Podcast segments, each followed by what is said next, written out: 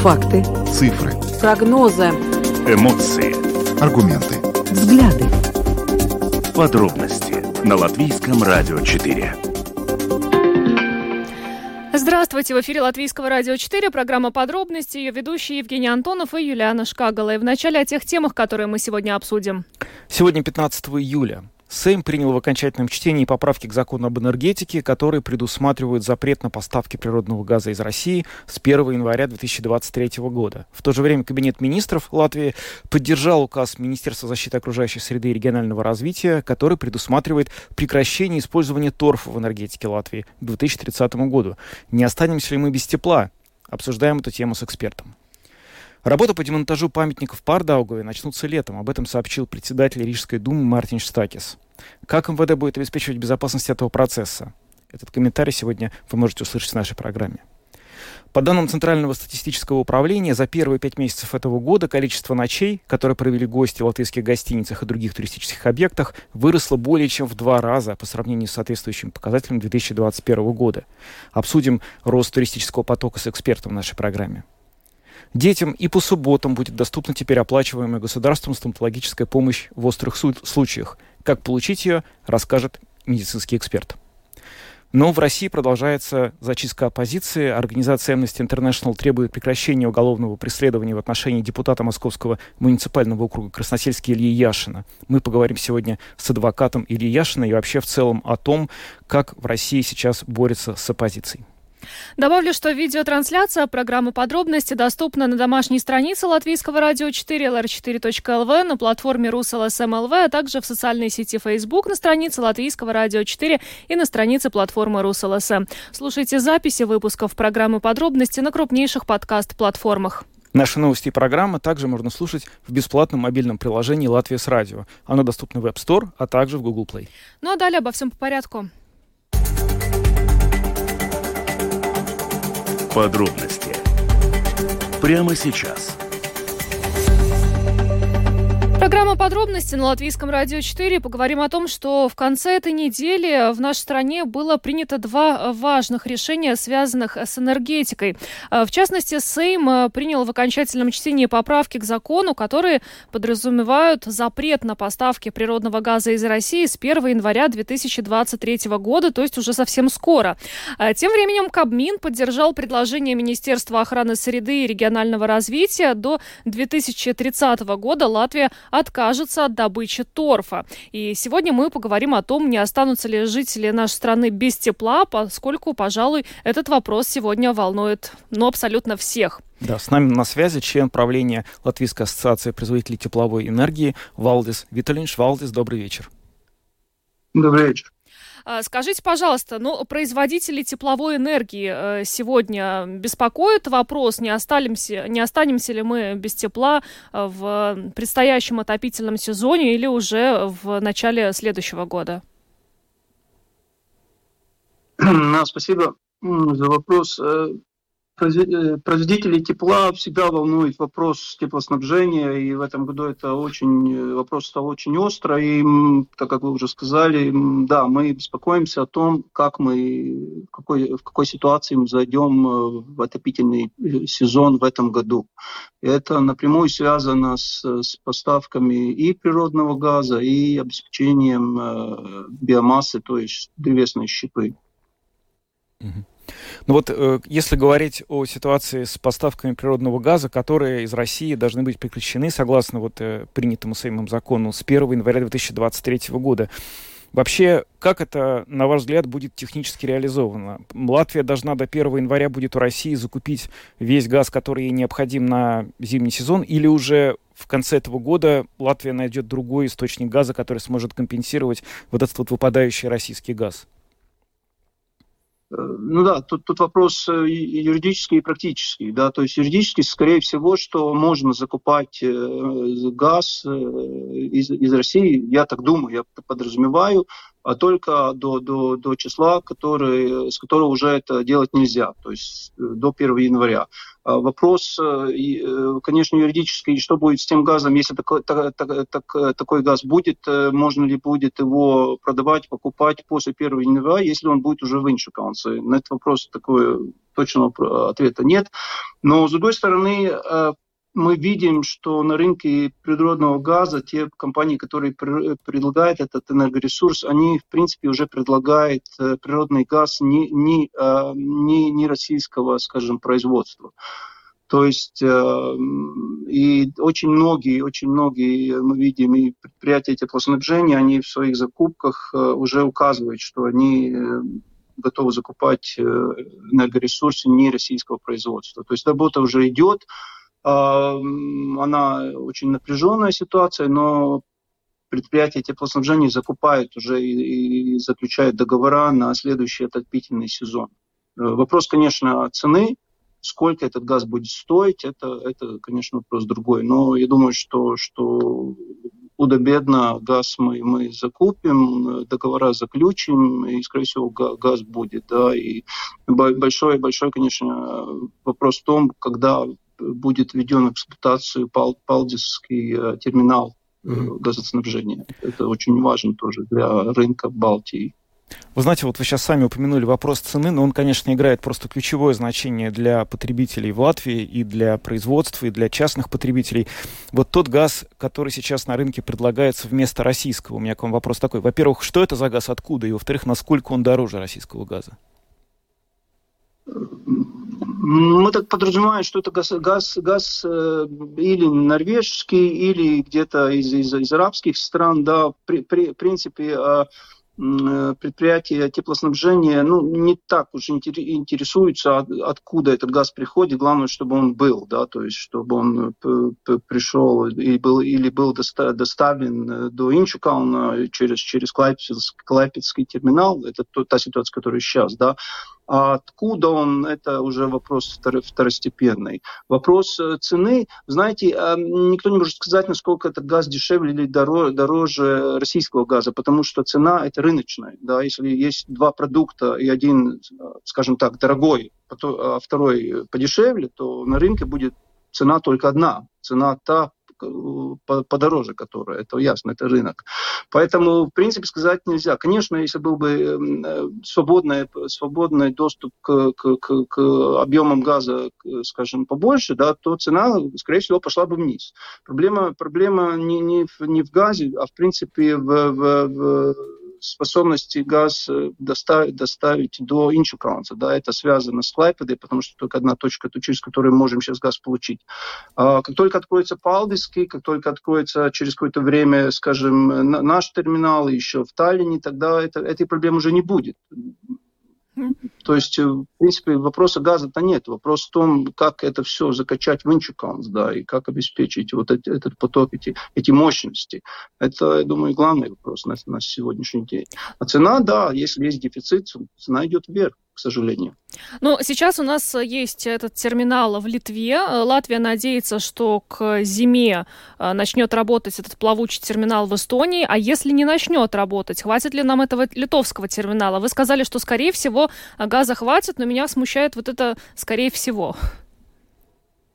Ну да, потому что в Инчукалнс газ в Инчукалнс приходит. Вопрос это, конечно, коммерческой, скажем так, информации, которую никто не может разглашать, чей газ там. То есть, и поэтому для нас, как для предприятий теплоснабжения, в принципе, неинтересно, чей это газ. Главное, чтобы у нас был газ. Такой игра слов. Да? То есть, и на данный момент то, что делаем мы, как предприятие теплоснабжения, просто заключаем договора на поставку природного газа, чей он там в Инчукалнсе или в Клайпеде, или как коммерсанты газоснабжения обеспечат вот, поставку газа в Латвии, да, это уже ихняя задача. И, конечно, государство тоже применяет определенные шаги, чтобы газ был обеспечен для нашей страны. То есть тут, как вы правильно сказали, вопрос очень важный, так как Клайпеда уже у нас есть как терминал, вот Палдиский терминал, он сильно облегчит нам жизнь. Ну и те сроки, которые упомянутся, скажем так, освещаются, это ноябрь-декабрь этого года, да, то есть все ждут. то есть сдачи эксплуатации Палдисского терминала. Но газ дешевым не будет, и ранее многие эксперты говорили о том, что использование торфа в энергетике теоретически могло бы снизить плату за отопление, но мы идем этим зеленым курсом, и Кабинет министров уже на этой неделе поддержал предложение Министерства охраны среды о том, что до 2030 года Латвия откажется от добычи торфа. На ваш взгляд, насколько это, такой... хорошее или нехорошее решение, потому что латвийское, например, национальное торфяное общество считает, что не совсем правильное решение. Тут надо вопрос разделить все-таки, да. Я думаю, что с точки зрения энергетики это не так влияет много на наш сектор. Вопрос торфа – это вопрос производства торфа для нужд садоводчества, для сельского хозяйства. Это главная проблема нашей индустрии торфа, что в Европейском Союзе приняты законы или господин Витолиньш, вы нас слышите? У нас... Да. Директивы будут запрещать применение торфа. В принципе, это вопрос. То, что касается торфа в энергетике, на данный момент, здесь, сейчас и сегодня, торф может быть использован только в несколько, скажем, там, до 5-6-10, может быть, процентов от общего потребления биомассы, потому что это только торф мы можем использовать в котлах, где мы сжигаем биомассу, то есть щепу. И второй вопрос, что у нас есть очень мало таких установок котельных, где можно торф сжигать в большем отношении к биомассе.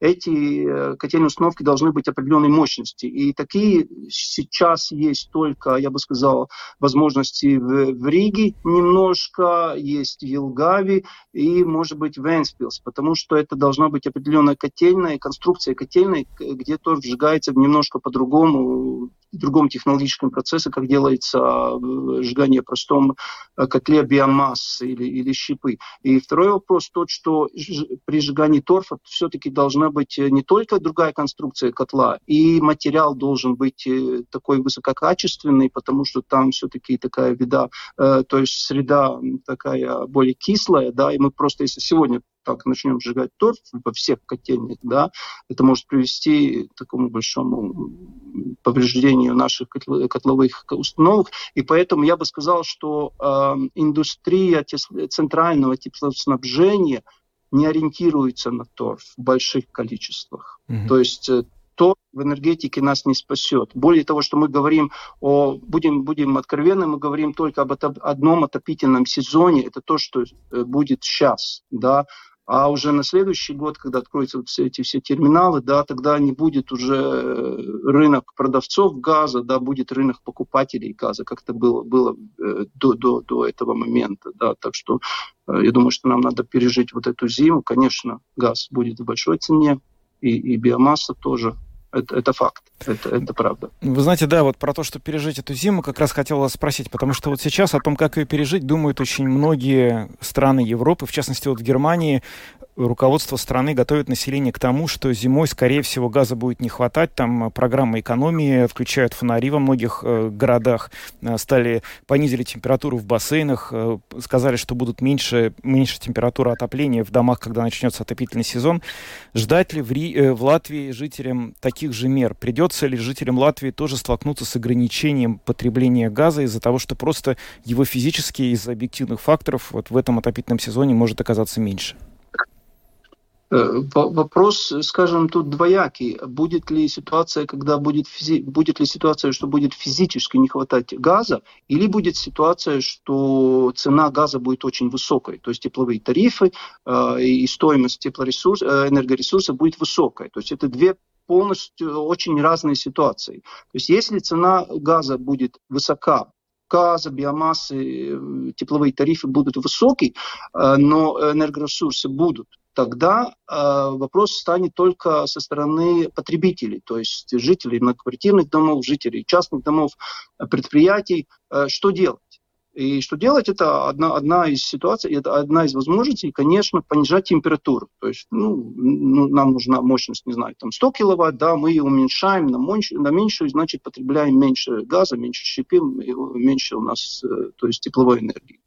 Если не будет хватать энергоресурсов, то, конечно, тогда, если правительство объявит вот эту ārkārtas ситуацию, да, в энергетике, тогда, конечно, будет другая ситуация, что тогда возможно, что будет ограничиваться потребление энергоресурсов.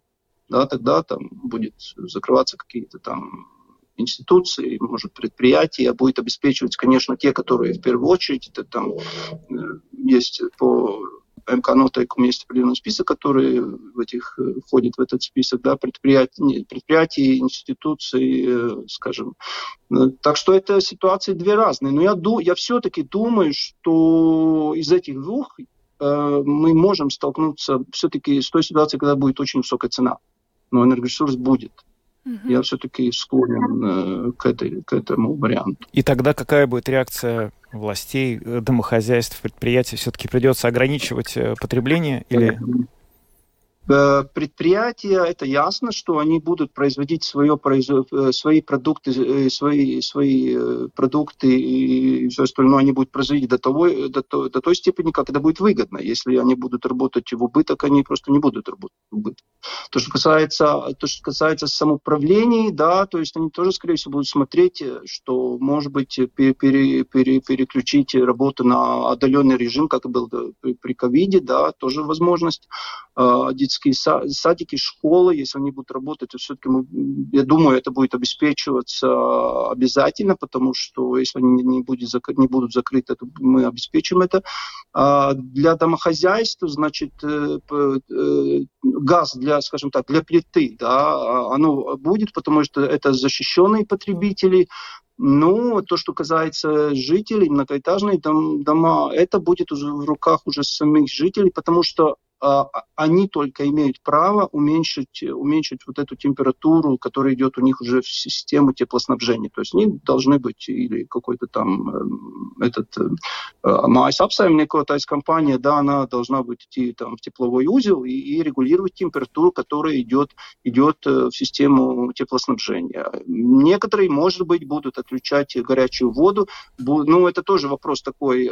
Значит, мы можем отключить горячую воду, но есть люди, которые хотят пользоваться, или им нужна горячая вода, там маленькие дети и все такое, у них возможность, скорее всего, будет использовать электричество. Но тоже вопрос математический или финансовый, да, что дороже, электричество или центральное теплоснабжение. Центральное теплоснабжение это дешевле, но если полдома или какая-то часть дома решит, что вот не будем использовать горячую воду, то те, которые все-таки будут вынуждены или захотят использовать этот продукт, да, они просто будут использовать, скорее всего, электрические нагреватели какие-то. То есть ситуация будет сложная, но я думаю, что надо все-таки с такой с холодной головой принимать решение. Нельзя вот так вот наш дом там решим, там все отключим, там переключим, да, все-таки надо так поосторожнее в этой ситуации действовать. Ну что ж, спасибо за то, что со своей стороны нам разъяснили, рассказали, к чему, может быть, нужно готовиться уже в следующем отопительном сезоне. Благодарим вас за интервью. Валдис Витолиньш, член правления Латвийской ассоциации производителей тепловой энергии, был с нами. Хороших выходных вам. До свидания. Да, вам тоже. Удачи. Спасибо. Ну, кстати, вот по поводу снижения температуры в квартирах, мы этот вопрос обсуждали с экспертом Латвийского союза самоуправления, и он достаточно скептично смотрел в отношении этой меры. Почему? Потому что в многоквартирных домах, которые были еще построены в советские годы, там теплоизоляция очень плохая. И, например, в угловых квартирах, тем более на первых этажах, там и так температура воздуха низкая, ниже, чем в квартирах, которые находятся в середине дома. И если понизить, в общем, температуру по дому, то люди в угловых квартирах просто-напросто замерзнут. И, так поступать нельзя, поэтому здесь будут, очевидно, очень сложные решения приниматься. Ну, наверное, да. Но вообще, на самом деле, я не очень представляю, как дом может такое решение принять. То есть, исходя из того, как сейчас решения в домах принимаются, даже что голосование собственников жилья, оптовые проводить. Очевидно, да. Я имею в виду, что эти, конечно, схемы работают, но они очень долго длятся таким образом принятия решения. И я не уверен, что это вообще в данном случае решение для такого кризиса, который может произойти, когда нужно будет оперативно действовать. Эту тему мы еще продолжим обсуждать, поскольку она очень актуальна. Пока двигаемся дальше, поговорим о том, что работы по демонтажу памятников Pārdaugavē начнутся уже этим летом. Сегодня об этом проинформировал мэр Риги Мартиньш Стакис. И снос памятника самоуправлению может обойтись в 2-3 миллиона евро. Да.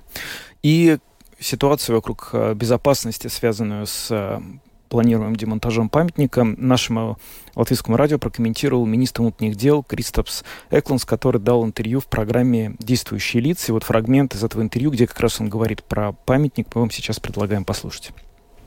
Согласен, это вызов будет большой. В тот же момент даже не знаю, что у нас более большой сейчас вызов для безопасности нашей страны, снос памятника или позволять всем памятникам оставаться и позволять этой всей агитации работать, как она работает до сих пор, и все молодых, те, которые особенно находятся вне информационного поля, если можно сказать, с нашей страны или Евросоюза, которые больше слушают российские вещательные программы, то мы видим просто результат, что сейчас даже молодежь, которая далеко ничего не понимает, почему это даже памятник там стоит и из-за чего идут, потому что это интересно, это им не знаю, что еще там кажется, и сами себе становится проблемой, потому что им же будет перспективы жить труднее с такой позиции в стране. Мы все уважаем наших предков, мы все уважаем, по сути, любых погибших на войне. Это люди, которые иногда делали то, что им приказывают, что они должны были делать, исходя из тех обстоятельств, которые уже они попали. Никто добровольно, ладно, есть у нас, конечно, исключение, но оно, на то и оно и исключение. Никто добровольно на войне не хочет не находиться, не воевать, ничего. Все желают жить в мире и спокойствии, и в процветающем обществе. И это основная цель нашей страны, нашего государства — обеспечить это. То, что кто-то со стороны пытается повлиять, так сказать, если и у них плохо, то уж сразу кажется, что у нас лучше. Ну, с этим надо учитывать, что так оно будет, и всегда, наверное. И потому нам надо быть сильным, умным, предусмотрительным. Но у вас есть план, как вы будете действовать во время разбора? И, в частности, вот сейчас идут обсуждения, что там сделать потом. И вот на том же фестивале «Лампа» много говорилось о том, что вот не будет памятника, будут нести весь парк, там раскладывать цветы везде. И как мы будем дальше там с этим? Всегда должны быть какие-то флаги, за которыми идти. Но это такой флаг на 70-80 метров, сколько он там высотой, этот памятник. Если нет этого флага, то и движение останавливается. Это главное, что сейчас пытаемся добиться, что все-таки мы здесь создаем нашу страну, все вместе ее создаем. Мы здесь хотим жить, и хотим жить нормально и процветающе. И для этого нам нужна целая одинаково мыслящие жители. Но это перспектива, на которую мы идем.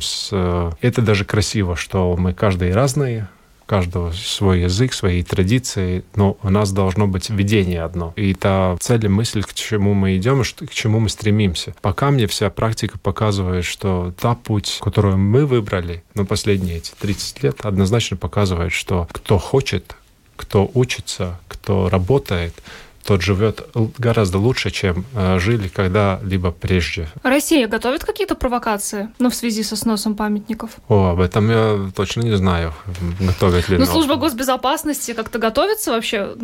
Это я могу однозначно ответить, что мы готовимся ко всему. В смысле, служба безопасности, государственная полиция, да, конечно, мы должны учитывать все риски от А до Я. И мы так и рассматриваем эту ситуацию. Правоохранительные органы готовятся, но конкретные планы нам, конечно же, раскрыты не были, как они готовятся к сносу памятника. Но то, что сегодня рассказал еще мэр Риги, сейчас завершился первый этап организации сноса. Проведено исследование и проектирование. Оно показало, что памятник является основательной монолитной постройкой из металлических конструкций, которые заполнены несколькими тысячами тонн бетона. Об устойчивости этой конструкции, по словам мэра, свидетельствуют и безуспешные попытки попытки взорвать памятник, когда было использовано большое количество взрывчатых веществ, но они не причинили памятнику большого ущерба. Сейчас он отметил, взорвать столь монолитный объект крайне сложно и опасно, поэтому в течение 2 недель самоуправление проведет переговоры со строительными компаниями, после чего будет заключен договор о сносе памятника. Но для того, чтобы такую большую конструкцию можно было снести в установленные сроки, напомню, что правительство постановило сделать это до 15 ноября, работы по сносу нужно начать уже летом. Ну да. А вообще 23 июня вступил в силу закон о запрете экспонирования объектов, которые прославляют советские нацистские режимы, и их демонтаже на территории Латвийской Республики. Этот закон запрещает экспонировать в общественном открытом пространстве, общественных зданиях, за исключением специальных музеев, памятники, памятные знаки и другие объекты, которые находятся на территории Латвии с 1940 года, которые отвечают хотя бы одному из таких критериев, как они прославляют оккупационные власти СССР, нацистской Германии или другие. Накануне правительство поддержало демонтаж 69 соответствующих памятников, памятных знаков и других объектов, которые прославляют советские и нацистские режимы. Ну а мы двигаемся дальше, поговорим о туристах в нашей стране. Кстати, вот я каждый день, когда иду на работу через Старую Ригу, вижу, что их действительно стало больше. Об этом свидетельствуют и данные Центрального статуправления. В частности, более чем в 2 раза выросло число ночей, которые туристы проводят здесь, в Латвии. Ну и мы видим также по данным Центрального статуправления, что, в принципе, в мае этого года в Латвии в туристических местах обслужено более 165 тысяч гостей, и это более чем в 2 раза больше, чем в мае прошлого года. Ну и сейчас более подробно о туристических тенденциях будем говорить с президентом Латвийской ассоциации сельского туризма Аснатой Зэмэл. И, Асната, добрый вечер. Добрый вечер. Добрый вечер. Скажите, ощущает ли туристическая отрасль, что, в принципе, она начинает возвращаться, может быть, медленно, но, тем не менее, на доковидные времена? Ну, вы знаете, у нас ситуация по-другому, чем Рига, Юрмала и другие большие города, которым, конечно, было очень-очень трудно во время ковида. Мы в сельском туризме не можем такого сказать, под исключением таких больших мероприятий, не знаю, свадеб и других, которые не могли состояться, но ночлеги нам было намного больше в ковиде, и, конечно, перед ковидом это другая ситуация была. Но теперь в этом году мы очень... взволнованы, могу сказать, что потому что есть такие, как волны, где-то яни, когда было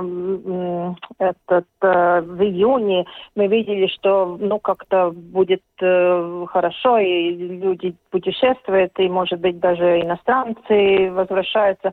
Но теперь опять похолодела погода. Ну да, погода не радует туристов. Да, и теперь немножко так пессимизм у нас опять, потому что ночлеги, я не могу сказать, что больше, чем в прошлом году, наоборот, меньше. Ну вот если говорить о потоке туристов, который изменяется, который растет, то это в основном гости откуда приезжают? Что-то можно про это сказать? Кто полюбил к нам ездить?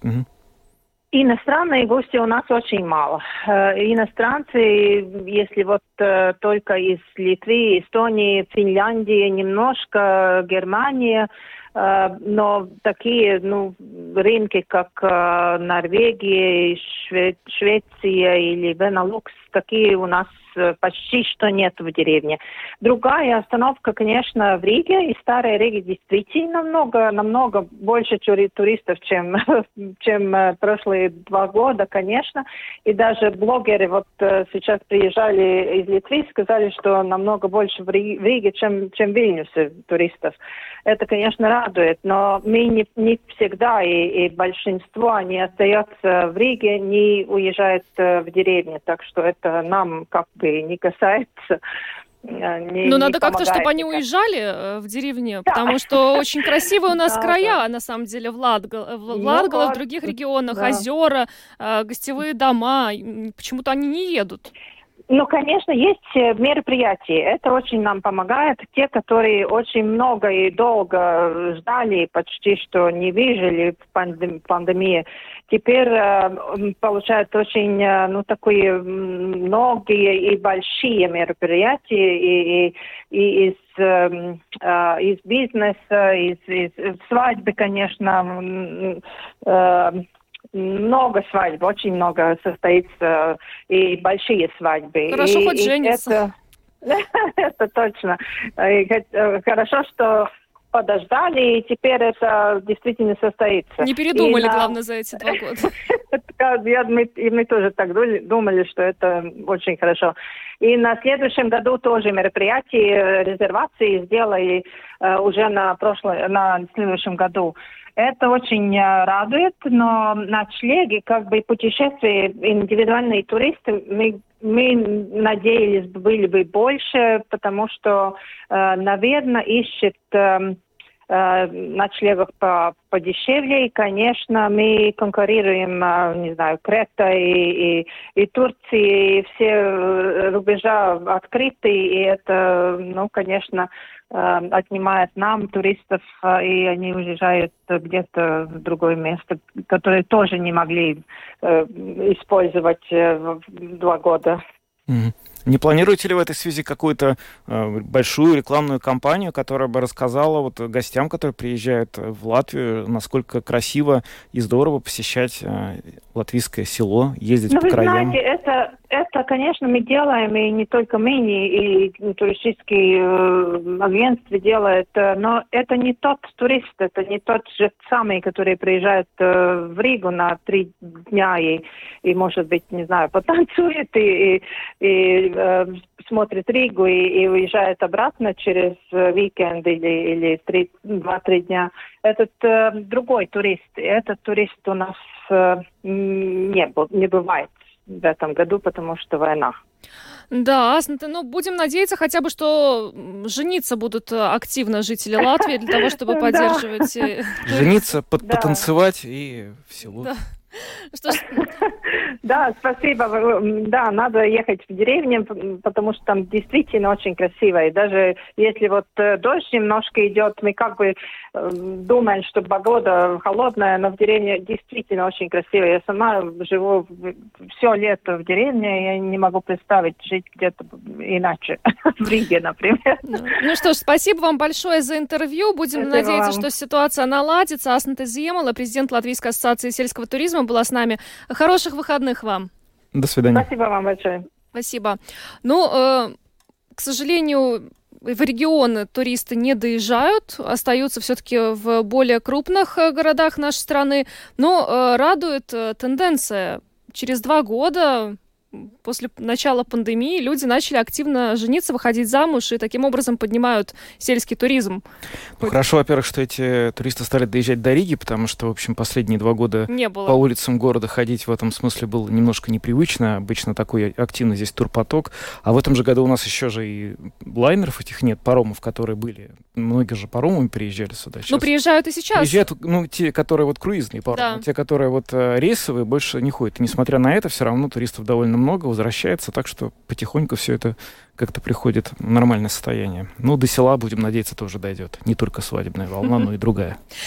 Двигаемся дальше. Поговорим о том, что в дальнейшем детям и по субботам будет доступна оплачиваемая государством стоматологическая помощь в острых случаях. Это было очень большой проблемой, потому что часто родители просто не могли найти в выходные дни место, куда можно было бы привезти ребенка, у которого острая зубная боль. Подробнее о том, каким образом воспользоваться этой новой возможностью, сегодня нам рассказала представитель Национальной службы здоровья Эвия Шталберга. Послушаем. Чтобы улучшить доступность медицинских услуг для детей именно в сфере зубной помощи, была определена возможность в определенных медицинских учреждениях обеспечить срочную зубную помощь детям до 18 лет по субботам. И это значит, что в случаях, когда есть острая зубная боль, которая не проходит, случаи срочные, или какая-то получена травма зубная, есть возможность обратиться в определенные медицинские учреждения, которые работают по субботам, и получить эту помощь бесплатно за государственные средства. Эти все услуги в медицинских учреждениях обеспечиваются по принципу живой очереди, да, то есть нет необходимости записываться, но в то же время мы советуем перед тем, как направляться в эту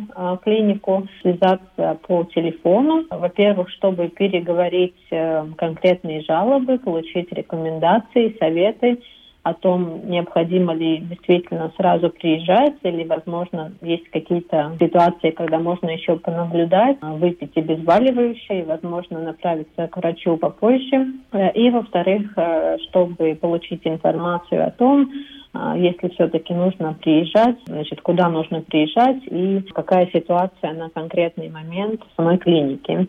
И такая услуга доступна в Риге, в 3 местах в Огре, в 2 местах в городе Лиепая, а также в городах Валмиера и Даугавпилс. И информация об этих медицинских учреждениях и номерах телефона, чтобы связаться с ними, она доступна на домашней странице Национальной службы здравоохранения vmnvd.gov.lv в разделе «Зообашнестības palīdzība». И там, значит, можно ознакомиться с этой информацией. Также она доступна по рабочим дням.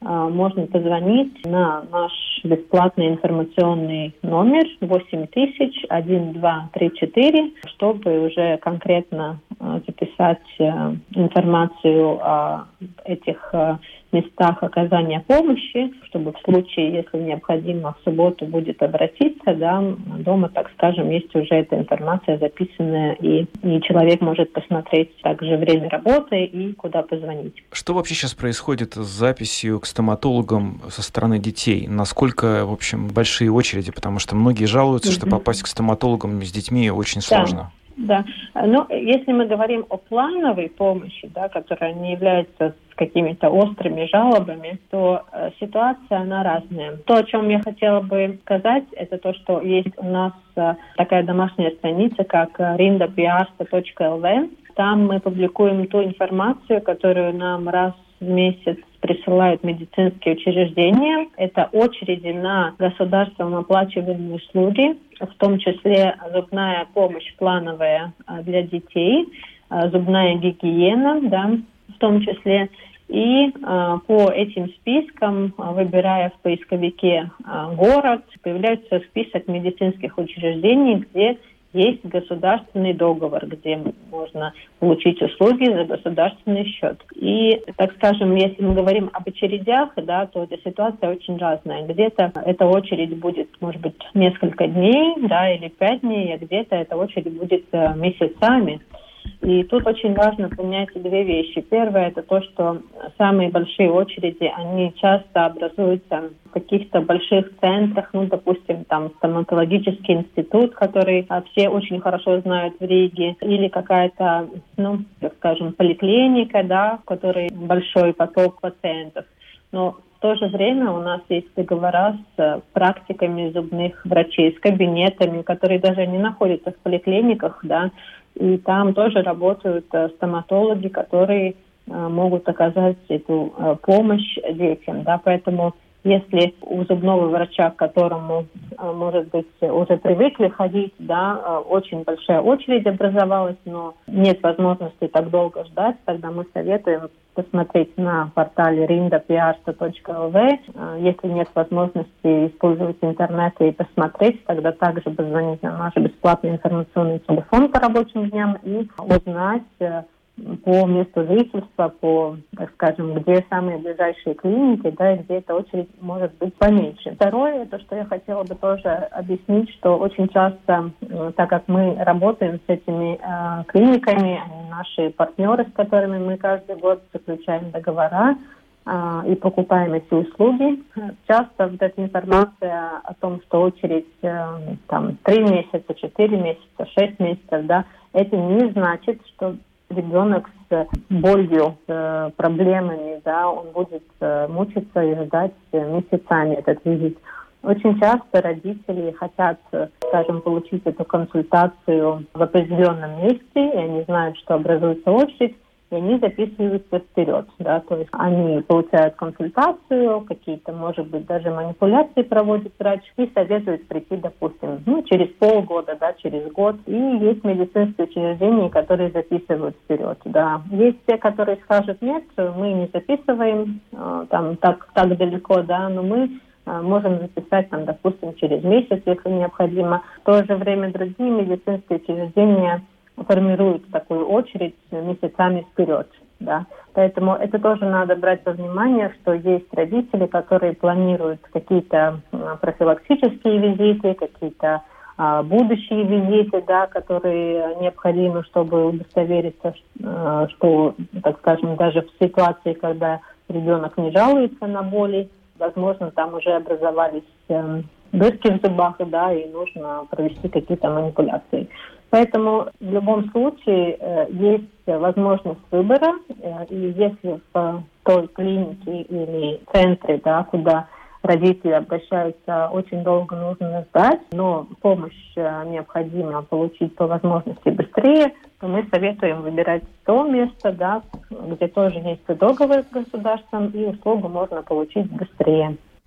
Эвия Шталберга, представитель Национальной службы здоровья, много полезной информации сегодня предоставила нам по поводу услуг стоматологии для детей, оплачиваемых государством. Так что заходите на сайт Национальной службы здоровья, и там вся эта информация тоже присутствует. Да. А мы переходим к следующей теме, поговорим о том, что происходит в России. Там, к сожалению, продолжается зачистка оппозиции. И вот буквально на днях депутат Московского муниципального округа Красносельский Илью Яшина отправили в СИЗО по обвинению в распространении фейков о российской армии по мотивам политической ненависти. Ему по этой статье грозит до 10 лет лишения свободы.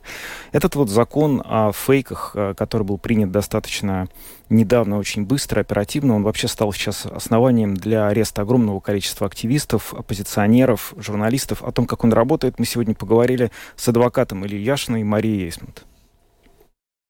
Яшина обвиняют по относительно новой, введенной за один день уголовной статье, получившей в народе название «О фейках про российскую армию».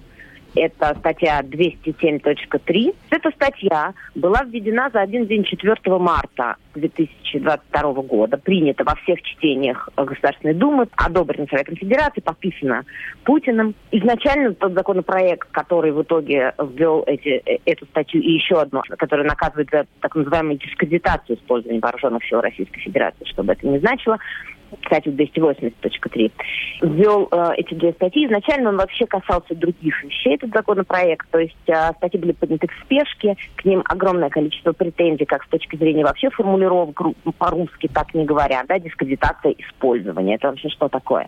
И эти статьи получили также в народе название «Те о военной цензуре». Именно после этого, после введения этих норм в Уголовный кодекс, очень многие российские журналисты уехали, многие издания были либо заблокированы, либо, как «Новая газета», приостановили выход в связи с тем, что не понимали, каким образом они могут вообще работать в условиях военной цензуры. Некоторые издания так открыто и говорили, в том числе региональные, что либо приостанавливают свою деятельность, либо прекращают ее, потому что не могут работать в условиях военной цензуры.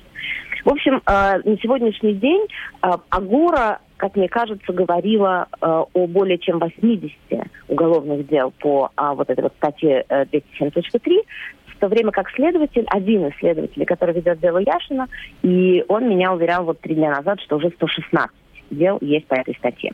В статье 3 части. Первая часть не тяжкая и грозит лишением свободы на срок до 3 лет. А вторая часть, то есть с квалифицирующими, отягчающими признаками, по которой обвиняется и Яшин, по которой получил приговор депутат муниципальный Алексей Горинов, ужасный 7 лет, который все обсуждают буквально несколько дней назад, по которой обвиняется и находится в СИЗО политик Владимир Карамурза, по которой обвиняется и находится в СИЗО мой подзащитный студент МГУ Дима Иванов, который вел телеграм-канал «Протест на МГУ». Так вот, вторая часть, это уже тяжкая, там предусмотрена лишения свободы на срок от 5 до 10 лет. Но там важный пункт «Д», потому что именно по нему обвиняются все вышеперечисленные, и я думаю, что многие-многие другие. Это вот то, что называется по мотивам политической, идеологической, там как расовой, религиозной и так далее, ненависти или вражды. Так вот, и Илья Яшин, и студент Иванов, и депутат, осужденный уже на 7 лет реального лишения свободы Горинов и Карамурза, в их обвинении присутствует вот этот пункт «Д» второй части по мотивам политической ненависти и вражды. То есть любая оппозиционная деятельность и любые просто оппозиционные взгляды, они трактуются как политическая ненависть и вражда. То, что вот сейчас происходит, сравнивают со сталинскими реально временами и репрессиями той поры. Насколько это действительно близкое сравнение? Насколько далеко и сильно запущен этот маховик репрессивный? Любое сравнение все-таки грешит неточностями и натяжками, поэтому я их стараюсь избегать. Понятно, что то, с чем мы имеем дело, это, безусловно, репрессии.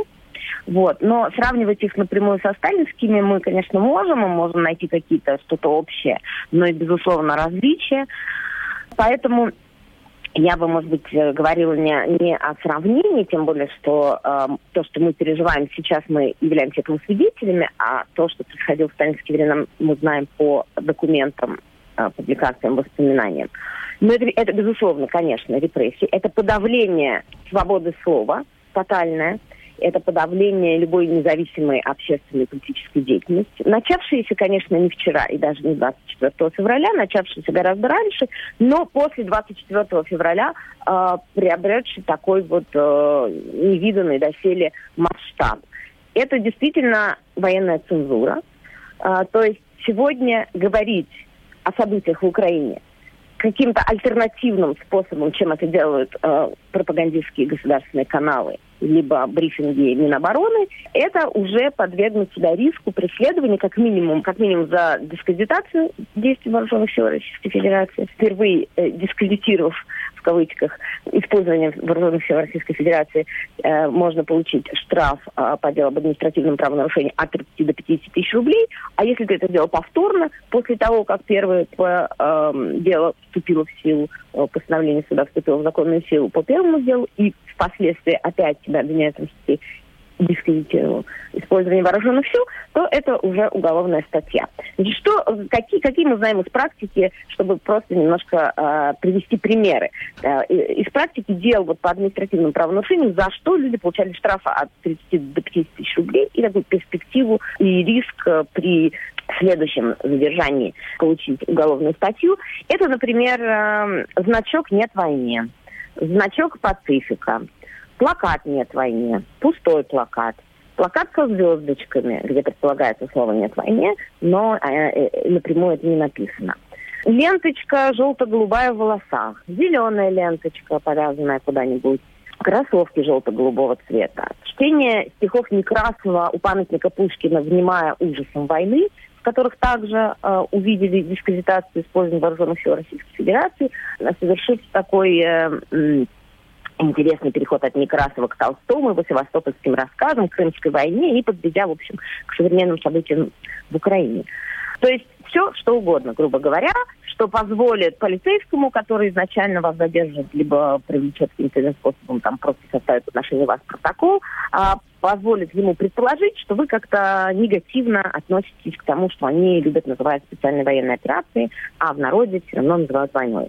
Если же вы будете рассказывать о событиях в Украине с упоминанием каких-то фактов, если вы не просто выразите свое отношение, да, там «нет войны», «я за мир», «миру мир» там, и так далее, значок «Пацифика», «Голубь», «Ленточка» и так далее. Если вы начнете рассказывать о каких-то событиях, то есть то, что может быть воспринято как утверждение о фактах, и если ваши утверждения о фактах будут противоречить тем утверждениям о фактах, которые выдает Министерство обороны, в периодических брифингах генерала Коношенкова, то это уже те самые так называемые фейки, это уже более тяжкая статья 207.3.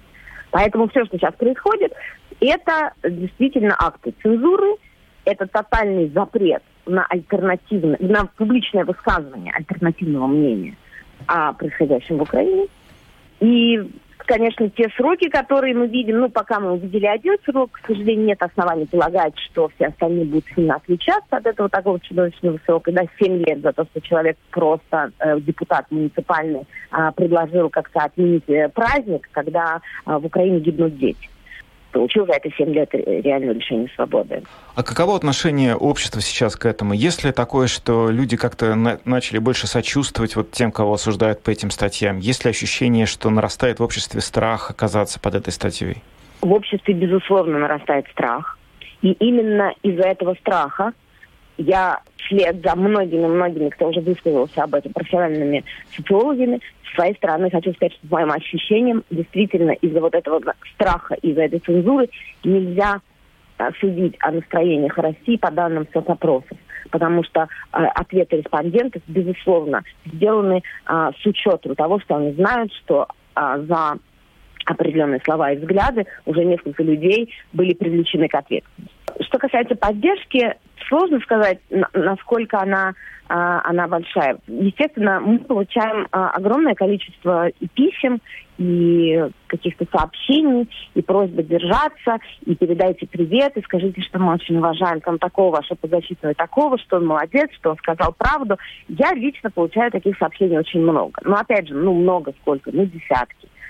Поэтому мне сложно сказать. Я думаю, по крайней мере в Москве, есть ощущение, что значительные, миллионы москвичей считают это как минимум перегибом, а иногда и просто форменным безобразием, репрессиями, беззаконием, сочувствуют жертвам. Кто-то при этом открыто это выражает, многие это никак не выражают, только в частных разговорах или, может быть, в своих мыслях, я не знаю. К сожалению, мы живем в такое время, когда открытое выражение мнения, оно действительно чревато такими последствиями, которые обычные граждане просто не хотят для себя. И их можно понять, в общем-то. Адвокат Мария Эйсмонт рассказала нам про то, как выглядит применение закона о распространении фейков о российской армии. А мы на этом завершаем программу «Подробности». С вами были Евгений Антонов и Юлиана Шкагала. Звукооператор Уна Голба, видеооператор Роман Жуков. Всем хороших выходных. Встретимся в понедельник. До свидания.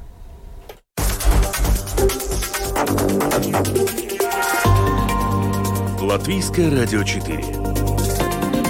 Подробности по будням.